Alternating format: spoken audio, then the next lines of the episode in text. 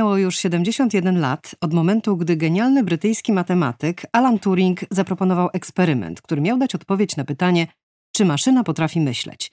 Jego podstawą był dialog prowadzony przez sędziów z niewidzialnym rozmówcą. Jeżeli trzydzieści procent sędziów w trakcie pięciominutowej rozmowy uznałoby, że mają do czynienia z człowiekiem, można by również uznać, że maszyna zdała test. Turing wierzył, że maszyny osiągną ten poziom około roku dwutysięcznego. Jego test był pierwszą próbą zdefiniowania tego, co dziś uważamy za sztuczną inteligencję. Na ile rzeczywiście maszyny są w stanie myśleć, tak jak ludzie? I jakie się z tym wiążą niebezpieczeństwa? To pytanie, które chciałabym zadać gościom podcastu Pół Godziny z Gwiazdą. Ze mną w studiu Robert Firmhofer, polski historyk filozofii, dziennikarz, popularyzator nauki, współtwórca i dyrektor Centrum Nauki Kopernik w Warszawie. Dzień dobry. A także Tomasz Mucha, menadżer do spraw komunikacji Mercedes-Benz Polska. Dzień dobry. Ja nazywam się Marta Grzywacz i zapraszam serdecznie do wysłuchania podcastu pod tytułem Przyszłość jest dziś. No właśnie, to jest tytuł wystawy w Centrum Nauki Kopernik. Jej pierwsza część, podtytuł Cyfrowy mózg, lekko uchyla zasłony, żeby pokazać nam, jak działa sztuczna inteligencja. Ja tylko powiem, że jeśli chodzi o ten test Turinga, to przeszedł go z sukcesem algorytm o nazwie Eugene Goostman dopiero w roku dwa tysiące czternastym. Maszyna udawała nastolatka i przekonała do siebie dwie trzecie sędziów.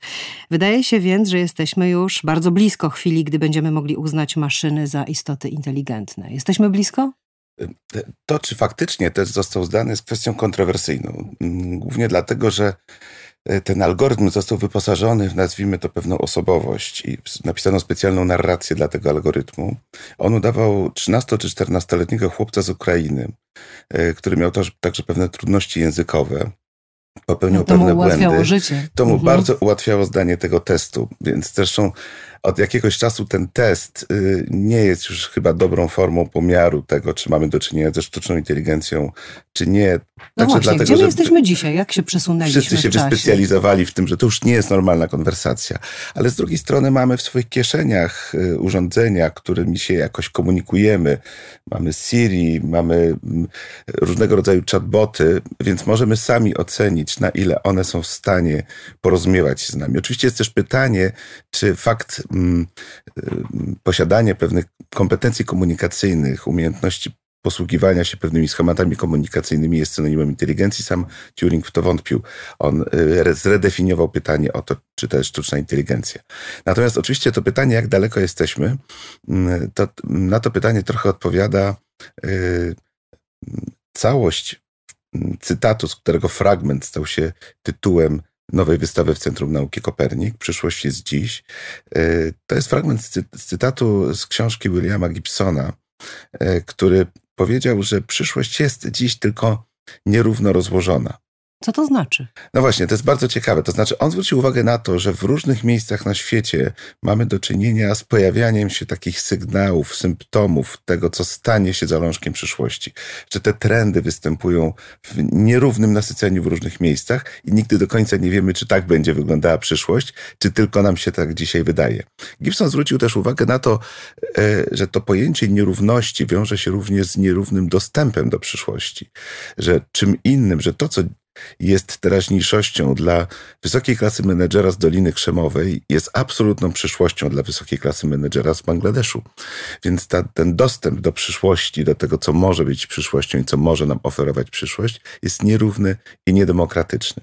Również teraźniejszość jest nierówno rozłożona. Tak samo jak teraźniejszość. W zasadzie o nierówności możemy mówić na przestrzeni wieków, prawda? I do końca świata. Więc pewnie, pewnie odpowiedź na to pytanie jest taka, że w wielu miejscach nie jesteśmy świadomi tego, jak bardzo to, co uważamy za przyszłościowe, jest obecne już dzisiaj. Że nasze y, postrzeganie świata jest trochę zakorzenione w przeszłości i to niekiedy dość odległej. Nie tylko jeżeli chodzi o technologię, ale także jeżeli chodzi o wiedzę o ubóstwie, o głodzie na świecie, o tym, jak radzimy sobie ze zwalczaniem różnych chorób. Ciągle myślimy, że jest tak jak dziesięć czy dwadzieścia lat temu, podczas gdy jest już zupełnie y, inaczej. Więc p- powiedziałbym, że jeżeli chodzi o sztuczną inteligencję, to chyba nie jest tak dobrze, jak przewidywał Turing. On sądził jednak, że w roku dwutysięcznym będziemy mieli do czynienia z taką sztuczną inteligencją, która będzie z nami w stanie z nami konwersować, prawda? Będzie w jakimś mhm. stopniu nieodróżnialna i tak nadal nie jest. No właśnie, mam znajomego, który e, bo, kusi się czasami, żeby rozmawiać z botami. Na przykład kupuje jakiś sprzęt w Ikei i próbuje flirtować z tą botką, która tam się znajduje i mówi na przykład, że e, chciałby się umówić na kolację i wtedy ta pani pokazuje mu łóżko. Nie wiem, dlaczego nie sztućce na przykład, tylko łóżko. No ale, ale takie rzeczy się zdarzają, prawda? Ludzie próbują ciągle jeszcze testować te urządzenia i tak jak, tak jak pan mówi, no, da, daleko jesteśmy jeszcze tak naprawdę do, do ideału. Ale z drugiej strony widzimy już, że na przykład możliwości obliczeniowe sztucznej inteligencji w niektórych sytuacjach potrafią, potrafią być nadzwyczajne. Chociaż te sytuacje ciągle są ograniczone, ale mieliśmy do czynienia z obliczeniami i bardzo na to liczymy, że w obszarze medycyny, czyli tego, co wymaga wielkiej mocy obliczeniowej lub szukania rozwiązań, na które my sami nie potrafimy wpaść. To no, jakkolwiek dzisiaj jeszcze sztuczna inteligencja nie manifestuje tej pe- swojej pełnej potęgi, to pewnie możemy liczyć na to, że, że to się wkrótce stanie. A czy my się trochę, nie wiem, czy zgodzicie ze mną, nie obawiamy trochę tej sztucznej, sztucznej inteligencji? Zresztą na wystawie to było również pokazane. Jeżeli chodzi na przykład o roboty, myślące maszyny właściwie, no, można by tak powiedzieć, do pewnego stopnia myślące maszyny, które mają zbyt ludzki kształt, budzą nasze przerażenie. My nie jesteśmy gotowi jednak przyjąć tego, że, że, że z jednej strony widzimy prawie człowieka, a z drugiej kryje się za nim coś sztucznego. To niemowlę, które pokazano na wystawie. Oddychające niemowlę, ten android prawie, że niemowlaka. Był dosyć przerażający, muszę powiedzieć. Nie wiem, co sądzicie o tym? Czy jednak nie boimy się tego trochę? Mnie się zdaje, że to jest symptomem czegoś innego. Nie obawy przed sztuczną inteligencją, tylko obawy przed czy też pe- pewnym, pewną taką niespójnością poznawczą w sytuacji, kiedy mamy do czynienia z robotem, który wygląda tak samo jak człowiek. Albo prawie tak samo człowiek, jak człowiek, jest prawie nieodróżnialny, bo my z jednej strony wiemy, że to nie jest człowiek, ale z drugiej strony wszystkie nasze zmysły mówią nam, że to jest człowiek, bo wygląda jak człowiek, oddycha, ma taką samą skórę i, i, i w tym jest coś, co nas niepokoi. To się nazywa, to jest zjawisko, które jest przedmiotem badań od ubiegłego wieku. Te badania zainicjował profesor Mori, Japończyk, który nazwał to zjawisko Doliną Niesamowitości. I jest pewna prawidłowość, która mówi o tym, że im bardziej podobny jest robot do człowieka, tym człowiek żyw, żywi do niego cieplejsze uczucia do pewnego momentu. W momencie, w którym to podobieństwo staje się niemar, sprawia, że to jest, robot jest niemal nieodróżnialny od człowieka, ogarnia nas poczucie niepokoju, a nawet lęku. A czy wyobrażacie sobie, Tomasz, Tomasz Mucha, Mercedes-Benz Polska, czy wyobrażasz sobie takiego sztucznego przyjaciela? Bo na wystawie jest również pokazany eksponat. Jest to fi- właściwie film wideo, gdzie młody człowiek, bardzo zapracowany, wraca do domu i tam w tym domu czeka na niego koleżanka elf. No, w postaci elfa, taki dzwoneczek z Piotrusia Pana. I, i ta koleżanka czasami do niego dzwoni, czasami pisze jakiegoś tam es em es a, ale generalnie pije z nim piwo, prawda, oglądając wspólny film. Czy wyobrażasz sobie, że masz takiego kumpla? Yy... Pewnie tak. Myślę, że to jest jakiś sposób budowania w nas wrażliwości. Myślę, że takie, tego typu narzędzie, sztuczna inteligencja właśnie w takim wyrazie, jakim wspomniałaś, jest swego rodzaju elementem edukacji pewnie młodego pokolenia. W kontekście, nie wiem, posiadania zwierzęcia, w kontekście opieki, wypracowywania postaw, pracowania nad uczuciami, emocjonalnością, empatią. Więc myślę, że w dużej mierze tego typu przyjaciel, sztuczna inteligencja, po pierwsze daje, po pierwsze buduje nas w tym chyba wstępnym etapie, tak bym sobie to wyobrażał. Natomiast czy, czy ja sobie tak to wyobrażam u siebie? Myślę, że jako pewnego rodzaju wsparcie w domu tak, ponieważ mamy do czynienia już z internetem rzeczy. Domniemuję, że za kilka lat będziemy mogli kilka komend wydać, nawet jadąc samochodem i lodówka sama zaplanuje, co powinniśmy kupić, czy ewentualnie złoży te zamówienia za nas, zważy ilość mleka, którą, którą mamy, czy, czy, czy zaprogramuje odpowiednie naświetlenie mieszkania, czy też dogrzanie, więc myślę, że, że wyobraziłbym sobie takiego przyjaciela. Mm. Ja się zastanawiam, czy jednak ta sztuczna inteligencja, um, no, czy ona rzeczywiście jest w stanie zastąpić nam, czy wypełnić wszystkie nasze deficyty emocjonalne. Kiedy na przykład pokazane jest łóżko, um, łóżko śmiertelne, wiadomo, że człowiek niedługo odejdzie z tego świata i nikt go nie może pożegnać i żegna go robot. No, strasznie to jest smutne. Był kiedyś taki film, nie wiem, czy pamiętacie, Ona. I ja pamiętam, że, że wyszłam z tego, z tego filmu uśmiana straszliwie, bo wydawało mi się to tak bardzo nieprawdopodobne, żeby człowiek zakochał się w maszynie, która do niego dzwoni i z nim rozmawia. I rozmawia oczywiście w sposób bardzo inteligentny, no nie do rozpoznania właściwie. A jednak no, byłam na tej wystawie i wydaje mi się, że jesteśmy stosunkowo blisko tego, więc ten mój śmiech był nieuzasadniony. Mnie się zdaje, że nie chodzi o to, żeby sztuczna inteligencja zastąpiła człowieka, przyjaciela lub członka rodziny w wypełnianiu deficytów emocjonalnych, tylko żeby sztuczna inteligencja wystąpi- zastąpiła pustkę, która pojawia się czasem w naszym życiu. Oba te przykłady, one, przykład tej dziewczyny, czy tego elfa, czy, czy to jest postać z anime właściwie, która towarzyszy młodemu mężczyźnie, który jest samotny. Jak i przykład tego łóżka, na którym jest domniemany umierający, również samotnie. To są przykłady, w których brakuje tej osoby. Gdyby był ktoś bliski, przyjaciel, członek rodziny, to wówczas nie byłoby potrzeby wypełniania tej pustki. Więc chyba właściwe pytanie brzmi, czy w takiej sytuacji wolimy być sami? Czy wolimy wracać do pustego mieszkania, nie mieć z kim porozmawiać? Czy też wolimy wrócić w sytuacji, kiedy ktoś zapali nam światło, wyśle do nas es em es a, nawet jeżeli wiemy, że to jest sztuczna inteligencja? A nie jest to jednak ostrzeżenie? Dbajcie o ludzi, ponieważ za moment zastąpią ich roboty i co wtedy zrobicie? Ja tego tak nie postrzegam, chociaż oczywiście można sobie wyobrazić, że te roboty będą tak, czy też te urządzenia będą tak reklamowane, że w pewnym momencie pojawi się marketing, który będzie nas zachęcał do tego, żeby zastąpić przyjaciela, który się spóźnia i który miewa nastroje i humory niezawodnym przyjacielem. Za, który, który szczeka, prawda, tak, za dużo. Ale ja myślę, że jednak no, to czyni nas ludźmi, że, że kochamy w innych ludziach także ich niedoskonałości. Mnie się zdarzyła taka niezwykła historia związana ze sztuczną inteligencją i to trochę pokazuje naszą percepcję i to nierównomierne rozłożenie. Kiedyś, kiedy testowałem jeden z Mercedesów właśnie z, ze sztuczną inteligencją i z asystentem głosowym, poprzez komendę Hej Mercedes poprosiłem, żeby samochód opowiedział mi kawał. I ten kawał był dosyć niezwykły i odkryłem w pewnym momencie, jadąc naprawdę ciemną nocą, daleko od domu, widząc tylko te, te, te podświetlone przyrządy, że zacząłem się strasznie śmiać. I ta sytuacja była dla mnie dosyć niezwykła, że śmieję się sam w samochodzie, po kawale opowiedzianym przez samochód, przez sztuczną inteligencję. To, było, to, to, było nie, to było niezwykłe. To było coś, coś w stylu, zapytałem o, o to, co sądzi o samochodzie konkurencji. Dosyć zabawnie ta sztuczna inteligencja odpowiedziała oczywiście w taki sposób, żeby te, te konkurencje uszanować. Mówię o konkurencji motoryzacyjnej. I także to było bardzo niezwykłe i, i, i ten, to odkrycie, że mogę mieć taką, taką relację z maszyną poniekąd, która wywołuje we mnie bardzo ludzką reakcję, była dosyć niezwykła i pomyślałem sobie, ciekawe jak to będzie kiedyś, kiedy ta sztuczna inteligencja będzie potrafiła więcej, będzie wchodziła w więcej interakcji, będzie, prowadziła, będzie potrafiła prowadzić dialog. No czy zastąpi, nie wiem. No właśnie, autonomiczny samochód Mercedes-Benz F zero piętnaście Luxury in Motion jako pojazd przyszłości już istnieje, jest pokazany na tej wystawie.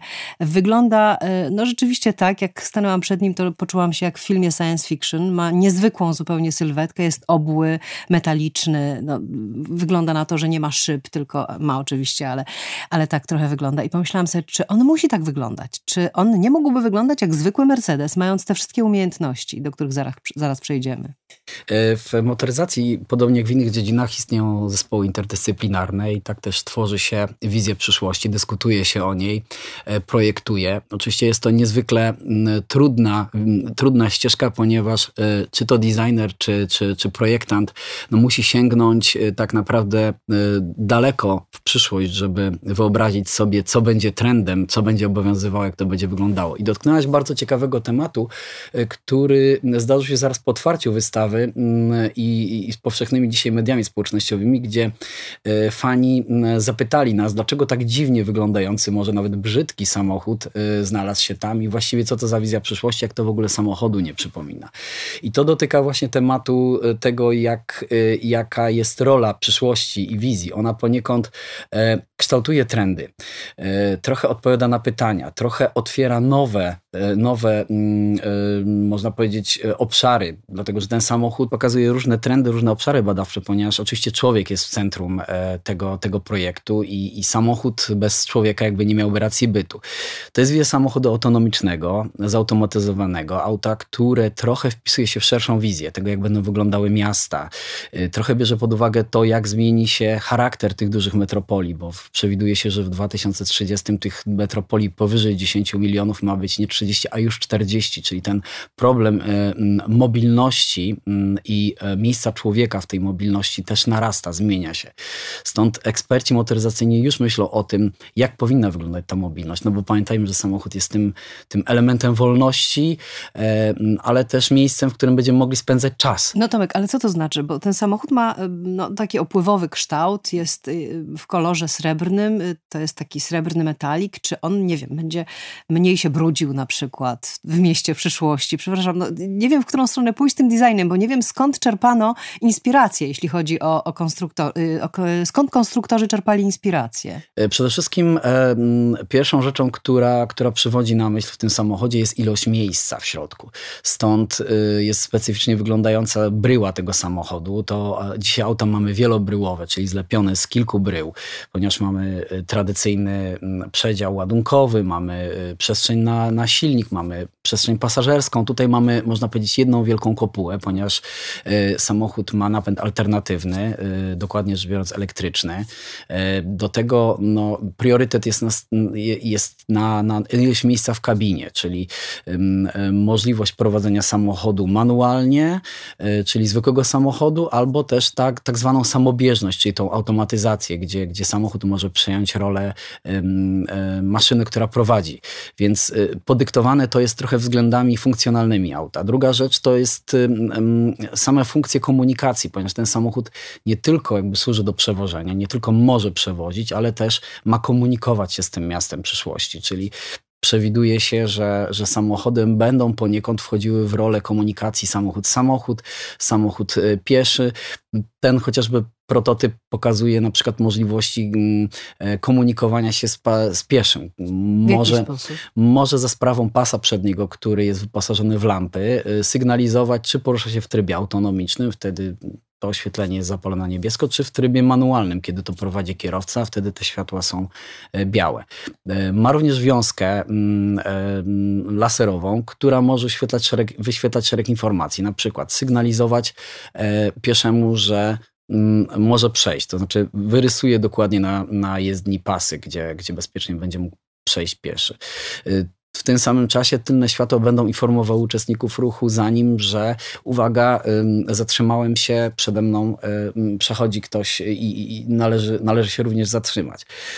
Oprócz tego samochód może, i to już wiemy po, po, po kolejnych odsłonach, bo, bo, bo, bo wiemy już przed dwóch tygodni, że Mercedes został pierwszą na świecie międzynarodową homologację dotyczącą właśnie warunkowego poruszania się zautomatyzowanego do sześćdziesięciu kilometrów na godzinę, że już dzisiaj możliwe są takie funkcje jak na przykład wyświetlanie znaków, czyli na przykład światła mogą mieć funkcję nie tylko oświetlania, ale projektowania, informowania innych uczestników ruchu, czyli dzisiaj są to proste piktogramy, bo na tyle pozwalają homologacje i przepisy prawne.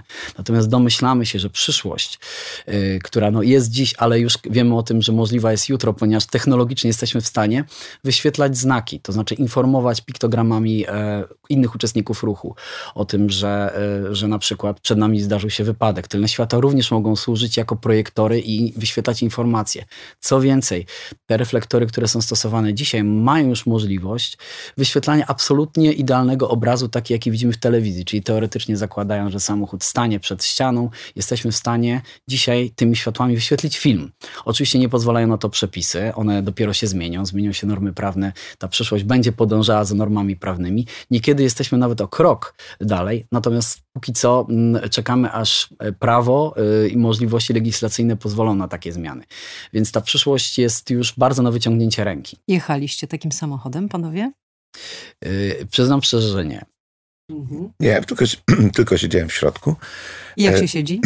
Znaczy, No miałem trochę takie wrażenie, że siedzę na pokładzie luksusowego jachtu, chyba ze względu na podłogę. Niesamowite fotele. Czy to wnętrze jest białe? Bo tam jest pokazany film. Niestety drzwi nie były otwarte. Ja nie miałam szansy zobaczyć, jak on wygląda w środku, ale na filmie widać, że wnętrze jest białe. Tak, wnętrze jest białe. Ale podłoga ma taki... taki... Rzeczywiście prawidłowe skojarzenia, bo ona jest projektowana wedle takiej estetyki jachtów. Jest rzeczywiście drewniana, hmm. bardzo spójnie zespolona w in, z innymi elementami, także faktycznie ten... To, co mnie uderzyło, to zresztą pan Tomek o tym mówił, to jest przestronność tego wnętrza. I w sytuacji ruchu autonomicznego fotele wszystkie są obrócone do siebie, czyli w pewnym sensie kierowca siedzi, osoba siedząca na miejscu kierowcy, powinienem powiedzieć, siedzi tyłem do kierunku jazdy, może siedzieć tyłem do kierunku jazdy.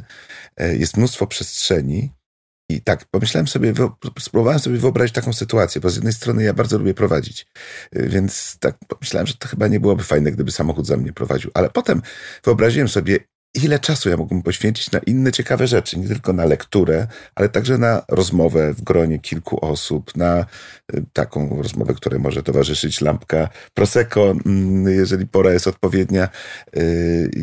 Jednocześnie dzięki tym mediom, którym jesteśmy otoczeni we wnętrzu, możemy uzyskiwać dowolne obrazy, informacje. Jest to super, super wygodne i super komfortowe. Możemy prowadzić telekonferencje. Więc wyobrażam sobie, że na przykład dla celów biznesowych, ale nawet takiej sytuacji, gdzie nasze życie prywatne dziećmi, troszkę się przykład, miesza prawda? z życiem Mniejszy. zawodowym, mm. wykonujemy różne czynności w tym samym czasie, no to to jest, to to może być niesamowicie funkcjonalne. Zapewne we wstępnych etapach tej zautomatyzowanej jazdy właśnie tak będzie, że wtedy, kiedy ta podróż jest dla nas nużąca, wtedy, kiedy, może, kiedy możemy sobie pozwolić na wyłączanie naszej uwagi, na przykład podczas powolnej jazdy w korku albo na wybranych odcinkach autostrady, gdzie droga jest prosta, dosyć nudna, gdzie moglibyśmy zająć się, nie wiem, przeglądaniem treści w, w, w internecie, czy czytaniem po prostu, czy, czy nawet relaksem, to ben, będzie taki moment, gdzie będziemy my decydować jako kierowcy o tym, że chcemy przekazać tę te, te, te sztuczną inteligencję, inteligencję, która pokieruje właśnie samochodem, natomiast zawsze to kierowca będzie decydował o prędkości, zawsze będzie decydował o momencie, kiedy na tą automatyczną jazdę przejść i ewentualnie korzystał z tej wolności i czasu, który pewnie będzie dla nas coraz większym luksusem. Przewidujecie leżankę do spania? Prawdopodobnie no, długa tak. droga. Prawdopodobnie, Prawdopodobnie tak. prawda? Czy droga musi być również przygotowana dla takich samochodów? Czy na przykład w drodze muszą być zaszyte jakieś czujniki, które będą prowadziły ten pojazd? Nie, wystarczą, wystarczą, właściwe, wystarczą właściwe oznaczenia, właściwe malowania. W tej chwili już szereg dróg spełnia tego typu wymogi, bo samochody są przystosowane do poruszania się i wykorzystywania systemów wspomagania jazdy. Już dzisiaj we współczesnych samochodach mamy asystenty pasa ruchu, asystenty hamowania, aktywne tempomaty, które utrzymują odległość od pojazdu poprzedzającego i nawet w, na niektórych fragmentach można sobie pojechać takim, takim tempomatem i zweryfikować, że samochód hamuje, samochód kontroluje pas, utrzymuje się w zakrętach, więc tak naprawdę Naprawdę można powiedzieć, że ta przyszłość, cały czas wracamy do tego pierwszego cytatu, ona jest nierównomiernie rozłożona, bo my już dzisiaj teoretycznie puszczając kierownicę, co jest niezgodne z przepisami, moglibyśmy taką autonomię w cudzysłowie wy, wypróbować i samochód rzeczywiście sobie z nią poradzi. Co więcej, już dzisiaj współczesny samochód będzie potrafił w momencie, jeśli byśmy zasłabli, albo gdybyśmy nie przejęli tej kontroli w momencie, kiedy samochód sygnalizuje, proszę przejąć kontrolę, proszę chwycić kierownicę i sygnalizuje to wzrokowo, dźwiękowo, następnie yy, już bardzo głośno prosi, to jest taki moment, gdzie samochód sam decyduje o tym, coś się stało, zjeżdża z drogi, zatrzymuje pojazd, włącza, włącza, światło. włącza światła awaryjne i włącza również system e, powiadomienia pomocy, gdzie e, przez, e, przez telefon wewnętrznie samochód łączy się z konsultantem, który pyta, czy coś się stało i ewentualnie może wezwać pomoc. Co więcej, samochód sam, sam wskazuje, gdzie stoi i, i lokalizuje się w przypadku, gdyby było potrzebne wezwanie pomocy, więc to jest już możliwe. Przyda nam się to w wielkich centrach handlowych, nam szukającym samochodu, gdzie on jest, gdzie on jest, gdzie go zostawiłam. Ym, zaskoczyło mnie, taj, nie, właściwie nie zaskoczyło, zwróciłam uwagę, że na tej wystawie poruszony został również problem moralny, dylematów moralnych, które będą prawdopodobnie musieli rozwiązać konstruktorzy takich samochodów, Mercedesa również, ponieważ był przypadek. Samochód jedzie, wie, że zdarzy się wypadek, bo już to sobie obliczył, prawda? Zakładam, że potrafi to zrobić. Wie, że zderzy się albo z samochodem, który jedzie z naprzeciwka, albo z motocyklistą. A. Motocyklista ma kask, B. Motocyklista nie ma kasku. I teraz jest pytanie, kogo wybierze ten nasz samochód, żeby zminimalizować szkody? Czy wybierze nas jako swoich pasażerów, żeby ochronić nasze życie? Czy tego motocyklistę bez kasku? Czy motocyklistę w kasku jednak? Czy kogoś innego? Jak rozwiązać takie dylematy moralne? Przecież my myślimy intuicyjnie, działamy intuicyjnie. I te, te maszyny myślące jakkolwiek, im bardziej, bardzo zaawansowane już dzisiaj, no, chyba jednak wciąż tego nie potrafią, prawda? Jak rozwiążemy te dylematy? To rzeczywiście jest bardzo szeroki problem. On dotyczy nie tylko kwestii moralnych, ale także ubezpieczeniowych i odpowiedzialności za takie zdarzenia. Czyli ale programowania jest... też z góry, prawda? Zgadza się. Na, na pewno bazą do takiego założenia będzie przyjęcie takiej tezy, że każdy z tych uczestników ruchu, każdy z, tak, z takich maszyn, czy też pojazdów jest w jakiś sposób wyposażona w podobne, w podobne systemy, tak? Czyli mamy komunikację między samochodami, mamy komunikację z infrastrukturą. Natomiast pierwsze, co samochód zrobi, to jakby wykorzystując system radarów, który ma, zbada sytuację, no i, i, i dokona wyboru taki, który będzie najmniejszym szkodliwym dla pasażera w środku. Więc moje pasażera w środku, tak? tak? Więc moje założenie mhm. jest też takie pewnie, że jeśli pojazd przyszłości, motor przyszłości będzie poruszał się w podobny sposób, będzie dysponował prawdopodobnie też systemami, które w jakiś sposób będą badały i, i, i minimalizowały potencjalne uszkodzenia tegoż kierującego motorem. Myślę, tak. że tu są dwie kwestie. Jedna, tak jak pan słusznie zwraca uwagę, że przy wyposażeniu wszystkich lub większości uczestników ruchu drogowego w analogiczne funkcje będzie dochodziło do mniejszej liczby wypadków, najprawdopodobniej. Szczerze mówiąc, myślę, że najtrudniejsza sytuacja będzie przejściowa, to znaczy kiedy część pojazdów będzie kierowana przez kierowców, a część będzie autonomiczna, bo ludzie zachowują się często w sposób nieprzewidywalny, jeżdżą za szybko, niebezpiecznie, zajmują się czymś innym, nie zwracają uwagi, uwagi na drogę. No znaczna część wypadków jest spowodowana przez nas, przez kierowców po prostu, mogłoby do nich nie dojść. Więc myślę, że gdyby tego nie było, to byłoby tych wypadków mniej. I że te wszystkie funkcje samochodów będą redukować liczbę wypadków. Niemniej jednak nie sposób wykluczyć, że czasem może coś się jednak zdarzyć, zwłaszcza w tej sytuacji ruchu mieszanego.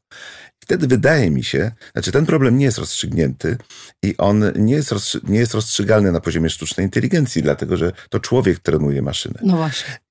W interesujący sposób to pytanie zadało M I T, które stworzyło tak zwany test czy badanie, które nazwano M I T Moral Machine.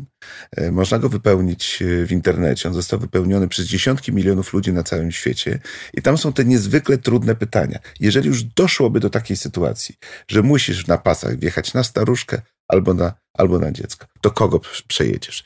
Strasznie trudne jest... To, te pytania do... istnieją od, od zarania dziejów, prawda? Tylko, że my Ale... w sytuacji mhm. dramatycznej nie, nie mamy szansy przemyśleć tej decyzji. My podejmujemy decyzję w ułamku sekundy.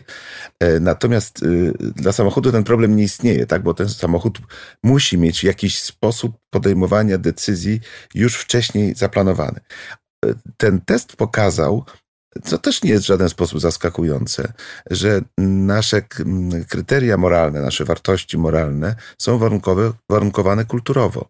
I będzie różnie w różnych kulturach.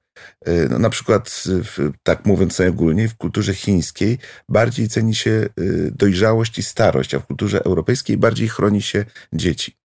I to nie jest kwestia ocenna, no po prostu tak jest w tych kulturach, prawda? Więc teraz możemy sobie wyobrazić, że jeżeli będziemy przeprogramowywać chiński, samochody jadąc gdzieś indziej poza no Europę. Właśnie, to jest kwestia do rozstrzygnięcia zdecydowanie. E, oczywiście to kwestia, za, w ślad za tym idzie kwestia odpowiedzialności e, ubezpieczeniowej, e, czy odpowiedzialny jest ten, kto programował, czy odpowiedzialny jest producent, czy odpowiedzialny jest właściciel. To są jakby cała paleta rozwiązań i nie ma dzisiaj na stole jednego rozwiązania, ale nadzieja, że sztuczna inteligencja rozwiąże za nas ten problem, jest płonna. To każdorazowo jest decyzja nas, ludzi. Ja dodam jeszcze, że nasza konstrukcja zachowania jako kierowców w sytuacjach ekstremalnych, czyli jako ludzi, jest taka, że w ostatniej chwili wykonujemy tak zwany ruch bezwarunkowy, chronimy siebie. Większość wypadków, które w tych ekstremalnych momentach badały zachowanie kierowcy, wskazują na to, że kierowca chronił siebie, czyli wykonywał ruch, który bronił jego życia, tak? Wykonywał ruch kierownicą, który, który jego chronił. Nie bez przyczyny mówi się o tym, że najbezpieczniejszym miejscem jest miejsce za kierowcą, bo w razie jakiegoś wypadku kierowca chroni siebie. siebie. Więc można powiedzieć, że trochę te systemy dzisiaj naśladują to, jak my zachowujemy się jako, jako ludzie, czyli w ostatniej chwili decydujemy o tym, żeby jednak y, ratować nasze życie. Tylko zwracam uwagę, że to jest decyzja, której źródło ma charakter ewolucyjny, tak. a nie ma charakteru takiego rozstrzygnięcia moralnego, tak, prawda? Tak, Bo tak. być może, gdybyśmy mieli czas na podjęcie decyzji, to chronilibyśmy dziecko, mhm.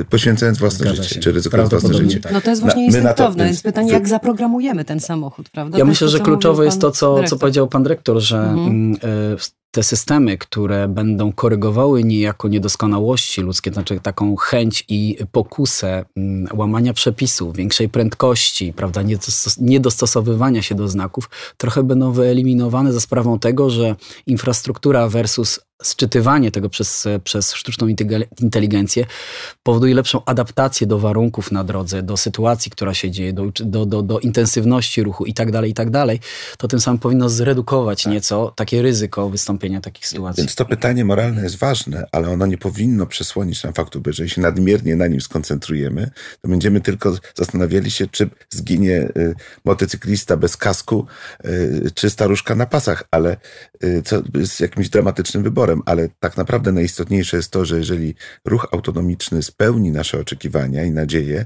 to generalnie będzie znacznie bezpieczniejszy, bo to jest podstawowa sprawa. Więc tak czy inaczej życie ludzkie powinno być lepiej chronione w tej sytuacji.